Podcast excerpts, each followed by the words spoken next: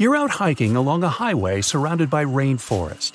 There are no cars here, so all you hear is silence. The sky is thick with clouds. Now it starts raining heavily. As the first drops fall to the ground, you can hear a strange clicking like sound coming from far away. The rainforest seems to have come to life. The bushes and tree branches are slightly trembling. It feels like an earthquake. At this moment, the red crabs start running out of the forest. It looks like a red blanket moving towards the road.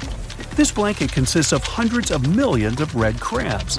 This phenomenon occurs every year on Christmas Island in Australia.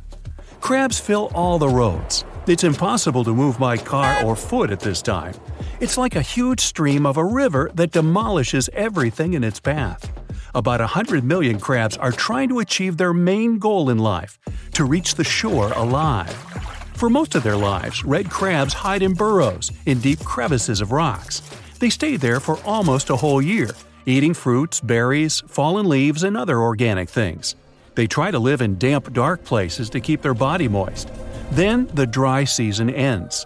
In October or November, when the rainy season starts, the crabs come out of their houses and make a journey of several days. They are guided not only by the rain, they come out of their burrows at a certain phase of the moon. A little later, you'll find out why they need it.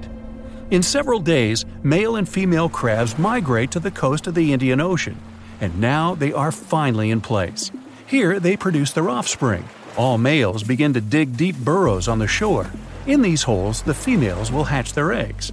When the male crabs finish their job and pits are ready, they go back to the rainforests. The females begin to hatch the eggs.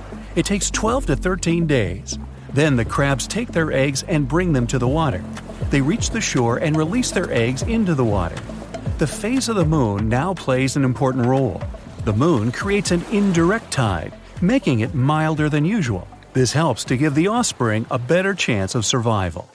The eggs of the red crabs have hatched, and small larvae move to the sea.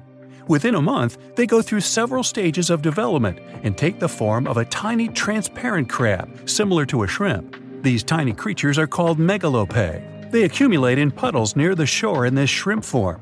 There, they grow the first layer of shell and go deep into the land to look for a safe place. They grow up and wait for the rainy season to run back to the shore and produce offspring. To keep the crabs safe, people close roads in those places where migration occurs. Welcome to the French island of Réunion, located in the Indian Ocean, 430 miles east of Madagascar. The magnificent shore, a stunning coral reef, golden sands, and green jungle. For a long time, this island was considered one of the best places for surfing. But then, it turned into one of the most terrible and dangerous places on Earth, and sea creatures are to blame. Throughout the island, you can see signs saying that swimming and surfing outside the Coral Lagoon are prohibited. This island has become famous all over the world because of the frequent shark attacks. You can dive into the water near the island and immediately feel like prey. From afar, you notice several fins. They belong to some of the most aggressive and dangerous sharks in the world, bull sharks, and they are approaching you. In the beginning, it may seem they are slow, but they deliberately create the illusion of sluggishness to make the prey relax. At the right moment, they become agile and fast. They are called bull sharks because of their short, flat face, similar to a bull. Their bodies are strong and tough. These predators like to push their heads and hit their prey or other sharks with their noses. From the 80s to the present day, more than 50 shark attacks on humans have been recorded. During this time, the probability of a shark attack on a person has increased almost 23 times. Scientists still don't know the exact reason for these incidents. It's possible the number of sharks has increased, leading to a lack of food. Therefore, sharks eat anything and see people as lunch. Another theory says the water temperature has changed, and sharks feel comfortable swimming in this region. But the most interesting hypothesis is related to the volcano. Réunion is a volcanic island. Because of the ground fluctuations, large parts of the rockfall from the slope of the volcano end up in the ocean. This makes the water cloudy, and such conditions are ideal for marine predators. No, I'm not swimming there. The next island we're going to visit also looks peaceful, but is way more dangerous than Shark Island.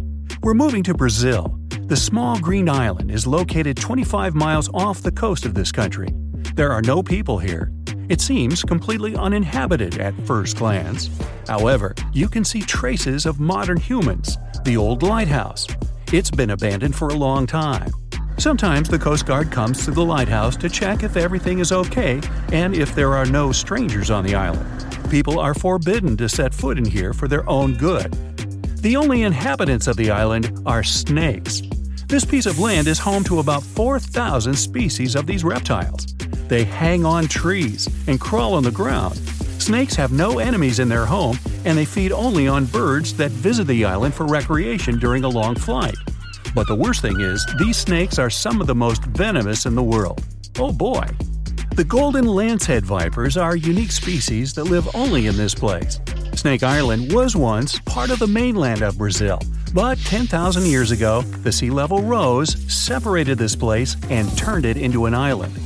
The animals that live here were completely isolated. For thousands of years, all living creatures were displaced by poisonous reptiles. Their poison wasn't developed immediately in the body.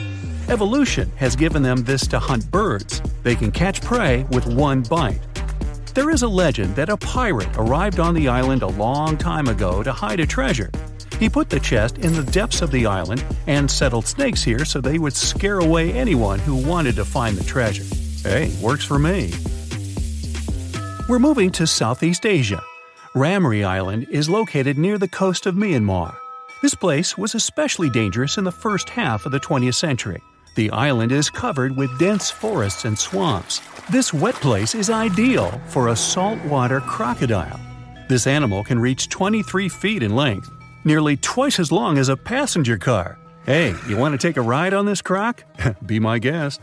And they can weigh nearly 2,000 pounds. These monsters are hiding among swamps and trees. You may not even notice them, at some point, they will come out and attack you. The exact number of crocodiles that lived on this island was unknown, but it was definitely a big number. Any living creature that enters their territory is regarded as food.